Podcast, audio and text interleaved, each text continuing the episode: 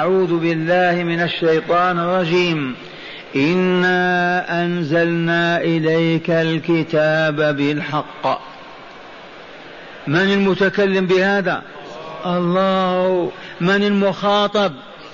الرسول محمد صلى الله عليه وسلم. ما المراد من الكتاب الذي أنزله؟ القرآن العظيم. بالحق مصاحب له ملازم له لا باطل فيه ولا يدعو إليه ولا يتحقق به. لتحكم بين الناس بما اراك الله. إنا أنزلنا إليك الكتاب بالحق لتحكم بين الناس بما اراك الله. من منا ما فهم معنى لتحكم بين الناس؟ في خصوماتهم في دنياهم في نزاعاتهم في كل أحوالهم في أعراضهم أموالهم. الرسول يحكم بينهم بماذا؟ بقانون فرنسا بشطحات اليهود بفلسفة اليونان. قال لتحكم بين الناس زيد. بما أنزل الله إليك ما ننسى هذه الكلمة. بما أنزل الله عز وجل. بما أراك الله أراه علمه فيما أنزله إليه. عرفتم كيف وجه الله هذا الخطاب لرسوله؟ ونحن مثله ولا لا؟ كل حاكم يجب أن ينزل هذا المنزل. ما أنزل الله عليه كتاب أنزله على رسوله وعلمه إياه وعرفه به من أجل ماذا؟ ليحكم بين الناس بما أراه الله وعلمه. ولا تكن للخائنين خصيما. ولا تكن للخائنين خصما تخاصم عليهم وهم خونة سرقة هذه الآيات لنزولها سبب. اذكروه أولا لتفهموا معناه يوجد ثلاثة أنفار بشر وبشير ومبشر ومطعم ابن بيرق هذا مطعم ابن بيرق منافق. يظهر الإيمان ويبطن الكفر في تلك الأيام كان النفاق موجودا في المدينة. ما دخلت كلها في رحمة الله. هذا المنافق جاء عنده عنده مشروبة فيها طعام وفيها سلاح. فحفر واستخرج الطعام والسلاح. سرق فلما صاح المسروق المؤمن وينظر إلى الأحوال والجيران وشعر ابن أبيرق أنه سيتهم. فجاء بالدرع بذلك السلاح ووضعه في غرفة يهودي من جيرانه. وضجت المدينة ووقف إخوانه يدافعون وأننا براء ولسنا ممن يفعل هذا بتهمة أنهم جيران. وأخيرا قالوا لقد اكتشفنا السرقة موجودة عند اليهودي اليهودي المسكين قال ما سرق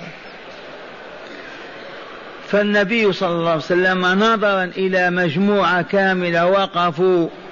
وال... والسلاح الدرع موجود عند اليهود ماذا يقول؟ وقف يدافع ويخاصم ليبرئ بني أبيرق. فيما ظهر له عرفتم؟ فأنزل الله تعالى إنا أنزلنا إليك الكتاب بالحق لتحكم بين الناس بما أراك الله. والآن أنت ما عندك علم. فقط وقفت إلى جنب هذه الجماعة التي تقول وتحسن الكلام والدعاوى فظننت أنهم على حق. لتحكم بين الناس بما أراك الله ولا تكن للخائنين خصيما. تدافع عنهم وتخاصم عنهم. ثبتم واستغفر الله. إن الله كان غفورا رحيما. رسول الله يوجه إليه هذا الكلام؟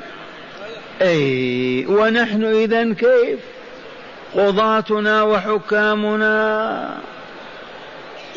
واستغفر الله مع أن الرسول ما أذنب ولكن من باب تذكرون حسنات حسنات الأبرار سيئات المقربين. ومن باب إياك أعني واسمع يا جارا إذا كان رسول الله يوجه بهذا الخطاب فمن دونه ماذا يقال؟ واستغفر الله إن الله كان غفورا رحيما. ولا تجادل عن الذين يختانون أنفسهم. بنو بيرق ولا تجادل عن الذين يختانون أنفسهم. إن الله لا يحب من كان خوانا أثيما وهم خونه آثمون. يستخفون من الناس ولا يستخفون من الله وهو معهم إذ يبيتون ما لا يرضى من القول. بنو بيرق أصحاب المؤامرة وكان الله بما يعملون محيطا. ها أنتم هؤلاء جادلتم عنهم في الحياة الدنيا لأن مجموعة وقفت إلى جنبهم ولهذا الرسول وقف إلى جنبهم لكثرة أهل المدينة يبرئون هؤلاء المنافقين. لا علم لهم ولكن نظرا إلى ما يظهرون من الصلاح والاستقامة وكذا وقفوا إلى جنبهم. ها أنتم هؤلاء جادلتم عنهم في الحياة الدنيا فمن يجادل الله عنهم يوم القيامة؟ أم من يكون عليهم وكيلا؟ اللهم لا أحد. هذه الآيات لتبقى خالدة وتبقى نور الله في الأرض. فالقاضي والوكيل والحاكم ومن يحكم يجب أن يكونوا على منهج الحق. لا يغترون بألفاظ ولا بجماعه ولا ولا يطلبون الحق كما هو ويقضون به ويحكمون. درس عجيب هذا لأمة الإسلام. نعيد الآيات وتأملوا. انا انزلنا اليك الكتاب بالحق لتحكم بين الناس بما اراك الله لا بالهوى أو بالتعصب أو بالميل الغريزي بما اراك الله ولا تكن للخائنين خصيما. الخائن لا تكن واقفا إلى جنب تخاصم عنه وهو خائن. ولا تكن للخائنين خصيما واستغفر الله. من زلت قدمه وارتكب خطأ باب الله مفتوح. ادخل. الميضة وغسل بدنك وخذ طيبا طاهرا. اندم على فعلك واستغفر ربك وواصل الاستغفار والندم والعزم والتصميم على ألا تعود لهذه الخطيئة فما هي إلا أيام تمحى محوا كاملا ولم يبق لها أثر. ذي سنة الله عز وجل. وأتبع السيئة الحسنة تمحها ولا تجادل عن الذين يختانون أنفسهم. يا محامي يا محامي المحاماة في العالم الإسلامي شائعة ويسألونني أنا محامي في الدولة الفلانية. يجوز أو لا يجوز؟ والدولة ما تحكم بالإسلام بالشريعة. فنقول باجتهاد إذا عرفت أن هذا الذي رفع إليك قضيته علمت أنه مظلوم.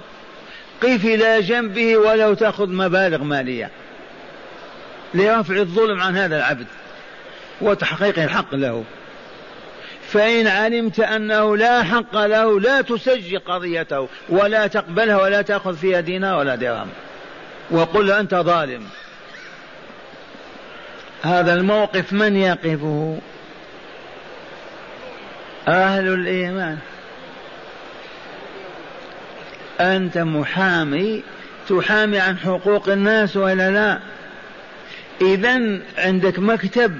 نعم. إذا جاءك من يرفع شكوى إليك بمقابل تأكد هل هو محق هل هو صاحب حق مظلوم. فإن تأكدت وظهر لك حقيقة ولك أن تحلفه أيضا. وعلمت أنه مظلوم لا بأس. تأخذ أجرة وتدافع عنه في المحكمة شهر وشهرين حتى تستخلص له حقه من أعداء من خصومه. أما أن تراه لا حق له أو شبه حق فقط وتأخذ أجرة وتسجل قضية وتدافع عن الباطل لا يصح هذا أبدا. ولا تجادل عن الذين يختانون أنفسهم. إن الله لا يحب من كان خوانا أثيما. يستخفون من الناس لما يتآمرون في الليل في البيت. نقول كذا ونفعل كذا وندبر كذا.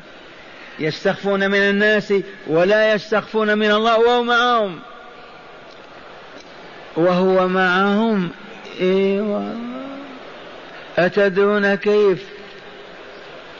العوالم كلها في قبضة الله عز وجل.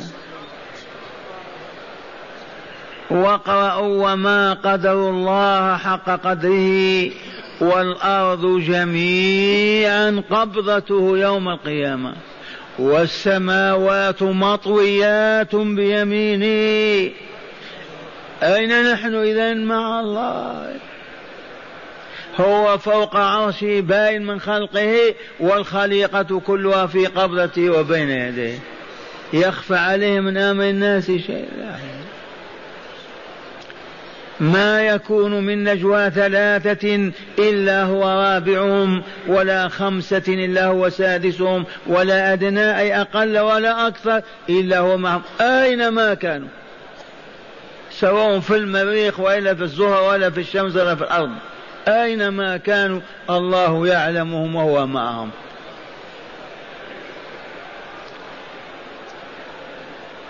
تأملوا ولا تجاد يستخفون من الناس ولا يستخفون من الله وهو معهم إذ يبيتون ما لا يرضى من القول. لما كانوا يتآمرون هو معهم.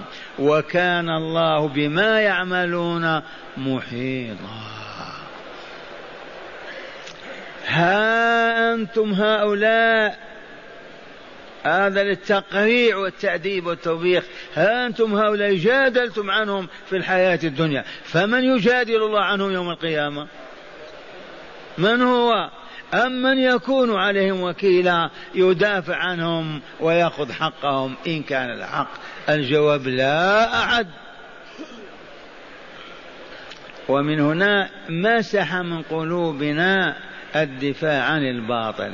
حتى ولو كان صاحب الباطل أباك ابنك أخاك أمك امرأتك لا تقف تدافع عن الباطل أبدا.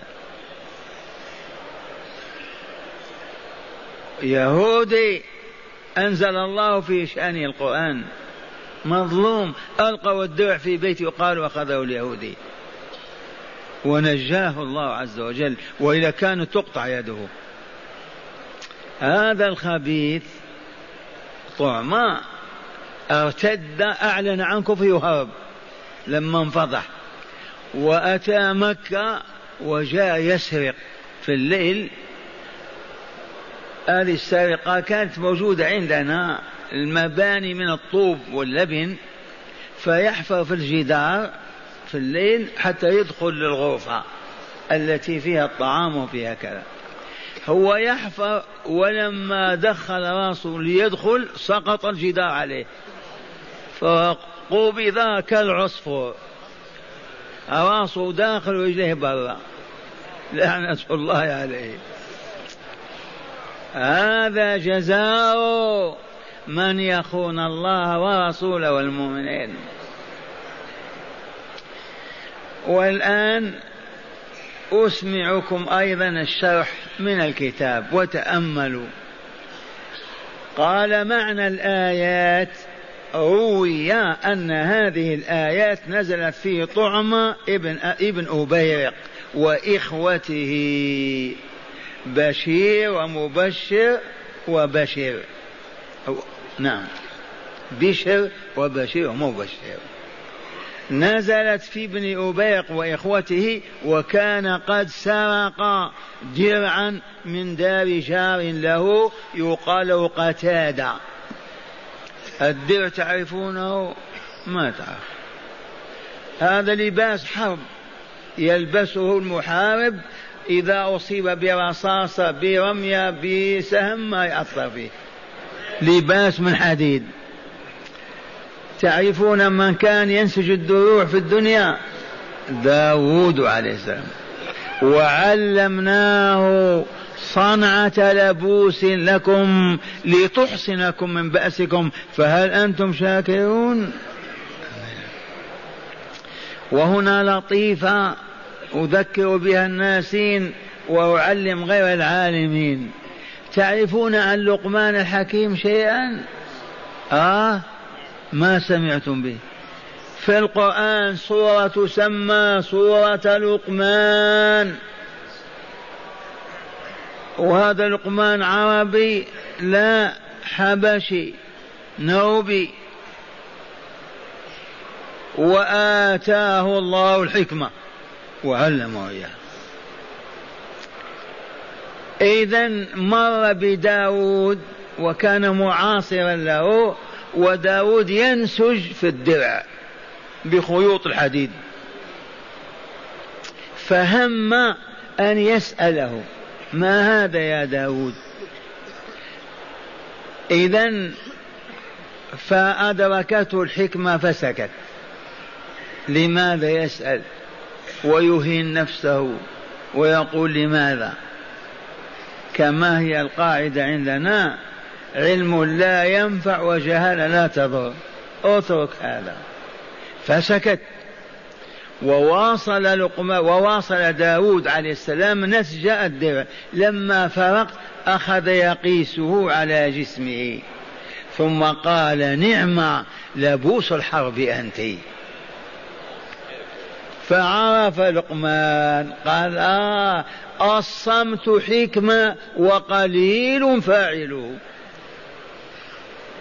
الصمت حكمة وقليل فاعل. لو سأل لأهان نفسه ولا جاهل ما يعرف ثم لم تسأل أنت ما هو شأنك؟ قد يقال له هكذا.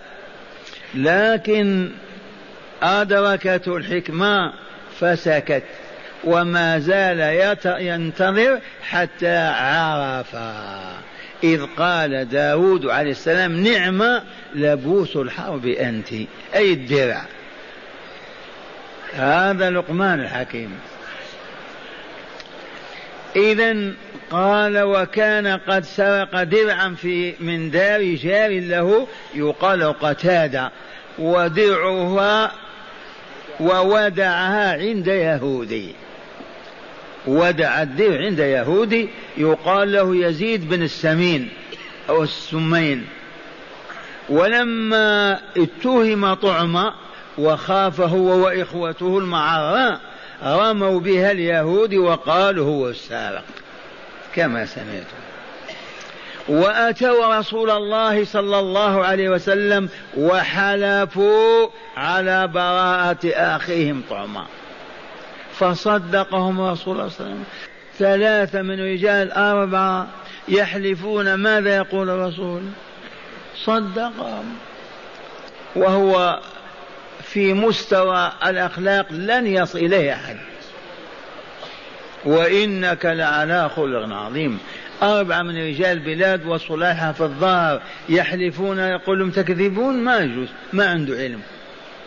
فصدقهم رسول الله صلى الله عليه وسلم وهم وهم بقطع يد اليهود لشهادة بني أبيرق عليه. هم أن يقطع يد السارق قامت الحجة بشاة أربع أنفار وإلا لا؟ إذا وإذا بالآيات تنزل ببراءة اليهود وإدانة طعما المنافق. ولما افتضح طعما وكان منافقا أعلن عن ردته وهرب إلى مكة المكرمة. ونقب جدار منزل حفر فيه ليسرق فسقط عليه الجدار فمات تحته كافرا والعياذ بالله.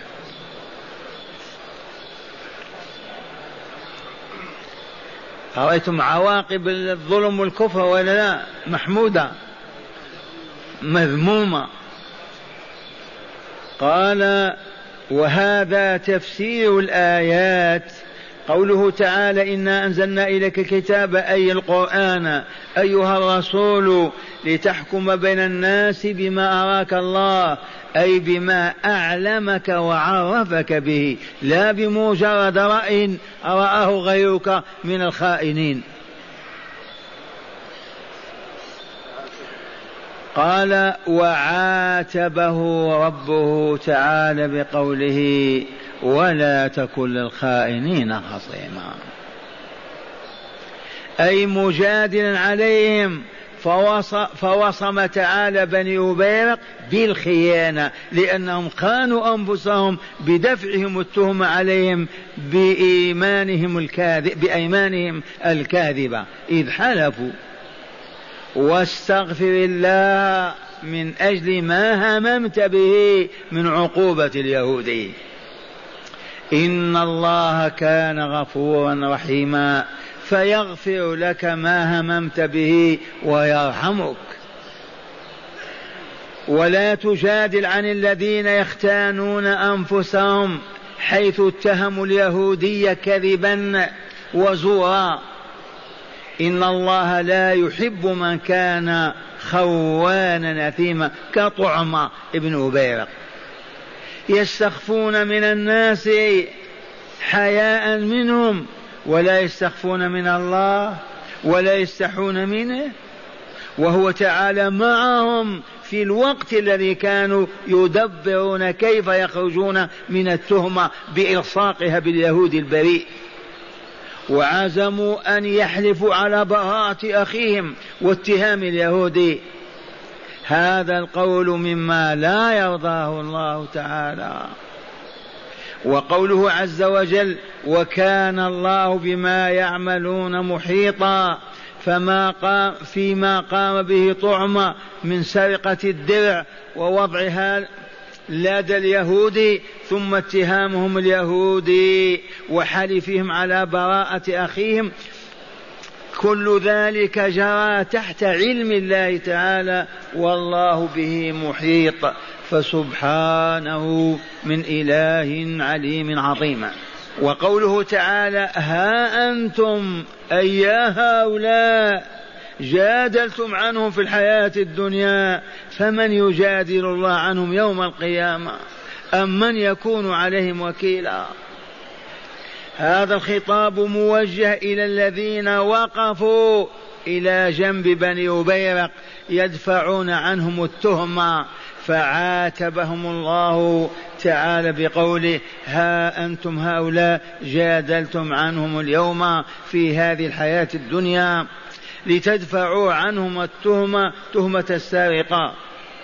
فمن يجادل الله عنهم يوم القيامة أم من يكون عليهم وكيلا؟ لا أحد.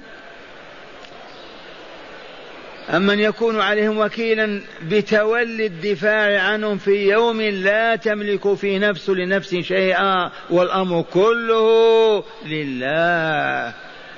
فتضمنت الآية تقريعا شديدا حتى لا يقف أحد بعد موقفا مخزيا كهذا الموقف.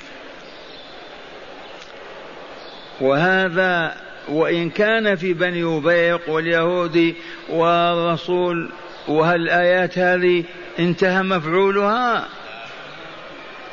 ما دام على الأرض من يقول لا إله إلا الله وهي موجودة تقرأ وتطبق وتحكم لو تسأل إخوانك لوجدتهم وقفوا مئات المواقف من هذا النوع.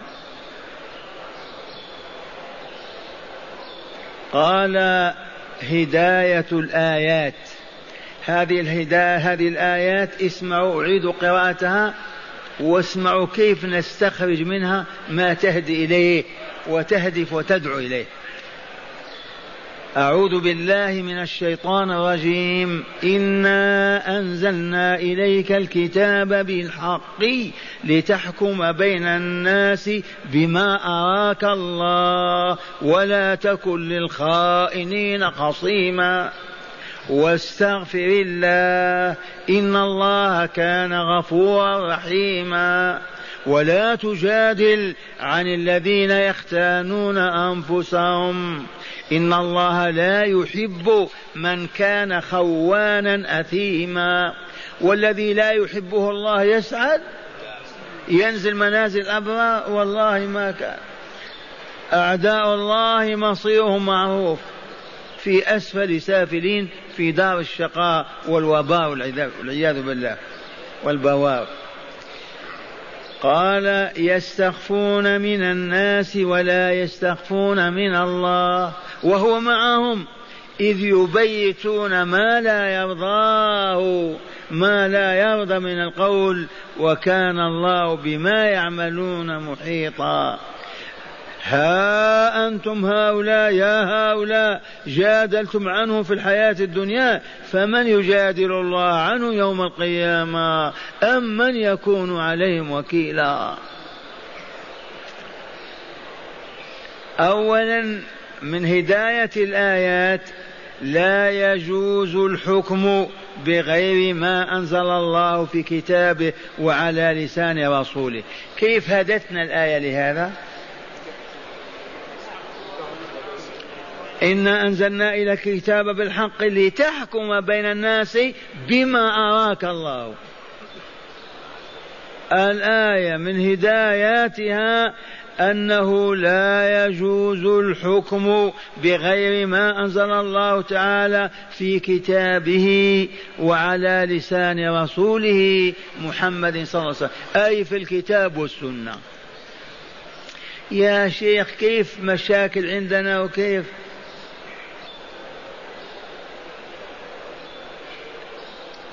أيام بدأنا نستقل. استقلت بريطانيا استقل كذا استقل كذا. وضعت لهم دستورا إسلاميا. عرفتم؟ صح هذا ولا نعم. مطبوع. في ورقات. دستور إسلامي. والله. لو طبق في أرض لسادوا وعزوا وكملوا دستور إسلامي من بداية الحكم إلى المقبرة. وقلنا نضيفه إلى منهاج المسلم ويطبع معه. منهاج المسلم كتاب شامل جامع العقيدة السلفية الآداب الإسلامية الأخلاق الربانية العبادات الأحكام والمعاملات خلاصة الشريعة. ولا فرق بين مذهب ومذهب. مذاهب الأربعة هي الصح والحق كلها موجودة. وهذا الدستور يضاف إليها لأنه عمل سياسي في تكوين الحكومة وأعمالها. وكأنما وضعناه على القبور. انتبهتم؟ بعثت لبعض المسؤولين بعضهم رد وبعضهم ما رد حتى رد. وها هم يحكمون بغير ما أنزل الله. ما المانع أو تطبيق حكو يعني قانون بريطانيا سهل؟ وتطبيق القرآن ما هو سهل. على كل حال فعل العدو هذا بنا. القرآن يقرأ على الموتى لو تقول طبقوا القرآن يضحكون منك. أي قرآن تطبقه ما في القرآن. يقرؤونه على الموتى فقط للبركة. هذه الكلمة بالذات تحرم تحكيم المسلمين لغير شريعة الله الكتاب والسنة. لا يجوز الحكم بغير ما أنزل الله تعالى في كتابه وعلى لسان رسوله. وليس هذا خاص بالحاكم أو بالقاضي. أنت إذا حكمك اثنان أو اختلف جماعة يجب أن تحكم بما أنزل الله وبين رسوله. ما علمت قل الله أعلم. ولا تحابي ولا ترابي ولا تمل إلى قريب ولا إلى بعيد. واذكر ها أنتم هؤلاء جادلتم عنه في الحياة الدنيا. فمن يجادل الله عنه يوم القيامة؟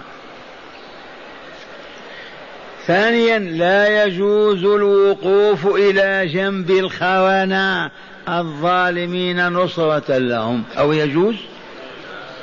لأنهم مواطنون. ألا يقول هذا مواء من مواء من بلادنا. والله تحمر عيناه ينتفع كذا دفاعا هذا من مواطنيه صح ولا لا؟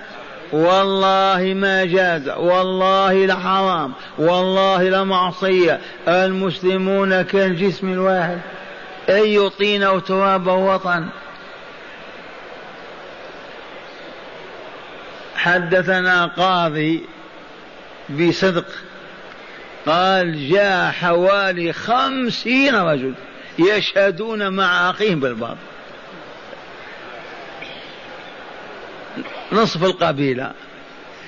لا لوم إنهم ما عرفوا الله. معرفة توجد حبه في قلوبهم ولا الخوف منه في نفوسهم ولا عرفوا الطريق إليه فكيف تلومهم؟ من أين لهم أن يعرفوا لماذا ما يعرفون؟ منعهم الثالوث من أن يطلبوا العلم. حولوا القرآن إلى المقابر. إذا منين يطلبوا العلم؟ لا يجوز الوقوف إلى جنب الخونة الظالمين نصرة لهم. أي من أجل أن تنصرهم. أبدا. خاين ظالم لا يجوز. ولو كان أباك أو ابنك. يا أيها الذين آمنوا كونوا قوامين بقسط شهادة لله ولو على أنفسكم. ما بقي بعد النفس شيء لا أب ولا أم. من أين أخذنا هذا؟ لا يجوز الوقوف إلى جنب الظالم. ولا تجادل عن الذين يختانون أنفسهم. ولا تكن للخائنين خصيما. لا تكن للخائنين خصيما. خصيم بمعنى مخاصم تخاصم عليهم.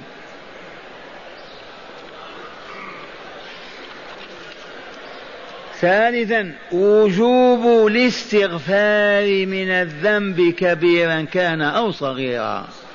منين عرفنا هذا؟ آه؟ ما. واستغفر الله إن الله كان غفورا رحيما. إذا كان الرسول مجرد هم ما فعل شيء ولا قطع يد ولا ولا مجرد هم لما لاح له من شهادة الناس. وقال يهودي هو السارق. ومع هذا أمر بالاستغفار وإلا لا فنحن من باب ألف مرة أولى. فمن زلت قدمه فليقل أستغفر الله وأتوب إليه ويعدل عن جريمته أي عن خطئه وذنبه. وطول الحياة هذا. وجوب الاستغفار من الذنب كبيرا كان الذنب أو صغيرا. هذا الذنب الذي الذي ذكر للرسول هنا هذا ذنب كبير هذا وما هو بذنب بالنسبة لكن مقامه هو. ولهذا نعيد تلك الكلمة الخالدة حسنات المقربين الأبرار سيئات المقربين. تعرفون هذه ولا أضرب لكم مثلا صعلوك مثلي انتبهتم؟ فعل جريمة في الشارع في الباب. تلومون يا صعلوك ما تستحي كذا لكن لو كان عالما وفعلها كيف كيف تنكرون؟ ما فهمتم. جاهل سرق فجر كذا. تلومون ولا لا؟ قطعا. لكن لو كان العالم آه العالم فعل هذا. تستعظمونها بالفطرة. أي نعم لعلمه فلهذا حسنات الأبرار تعتبر سيئات المقربين من الله. تبهتم ولا لا؟ لأن منزلة المقربين أعلى. فحسنات الأبرار ما تعتبر شيء عند المقربين تعتبر كالسيئة. فهمتم هذه وإلا لا؟ قال وجوب الاستغفار من الذنب كبيرا كان أو صغيرا. أتدون ما الذنب هذا؟ هذا مأخوذ من ذنب الحمار. الحمار له ذنب ولا لا؟ والكلب. إذا أردت أن تمسك بهذا الحيوان منين تأخذه؟ من ذنب. أنت تجري وراءه وهو هارب أمامك. منين تمسكه؟ من ذنبه. فكل خطيئة يواخذ بها العبد تسمى ذنبا ومنها يؤخذ. عرفتم الآن؟ كل خطيئة يخطئ يرتكبها العبد يؤخذ بها كما يؤخذ الحيوان من ذنبه من ذنبه. من هنا أخذ لفظ الذنب؟ الذنب. رابعا وجوب بغض الخوان الأثيم أيا كان. يجب أن نبغض الخوان الأثيم أيا كان ولو في مكة. وإلا ما يجب. أما عاب تعالى ولا ماذا قال؟ إن الله لا يحب كل خوان من كان خوانا أثيما وأنت تحبه. أعوذ بالله. كفرت. أيحب ربك الشيء وتكرهه؟ ويكره الشيء وتحبه؟ بقيت علاقة بينك وبين الله؟ انت. إذا علمت أن الله يحب كلمة كذا يجب أن تحبها. وإذا علمت أن الله يكره كلمة كذا يجب أن تكرهها. وإلا انقطع صلتك بسيدك ومولاك. ما أصبحت عبدا حقيقيا له. هو يحب وأنت تكره تعاكسه أو هو يكره وأنت تحب. إذا كل خوان أثيم يجب بغضه وعدم حبه حتى ولو كان ابنا لك أو أبا أو أخا أو أما أو زوجا.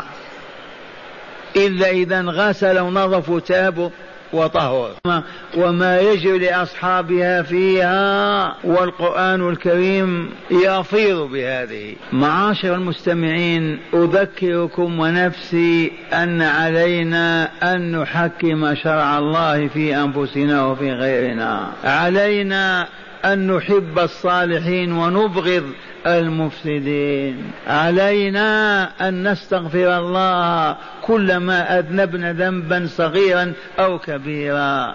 علينا أن نعلم أنفسنا أننا تحت النظارة أننا مراقبون. والله ما تستطيع أن تخفي شيئا عن ربك. ولو كنت في قعر بير فمن هنا يجب أن نستحي منه تعالى. وإليكم صورة لما نكون في الوضوء نترك الكباس يسيل حتى ما نتعب واحد والله أستحي من الله. أغلقه خوف من الله حياء. فعلى كل مؤمن ومؤمنة أن يعيش مع الله حق العيش. لا يفارقه أبدا. حيثما كان الله معه وبذلك تقوى على مواصلة سيرك إلى دار السلام. أما أن تغفل أو تنسى أو تعرض عن الله فإنك تقع في كل مهوات وتسقط في كل حفرة من حفر هذه الحياة.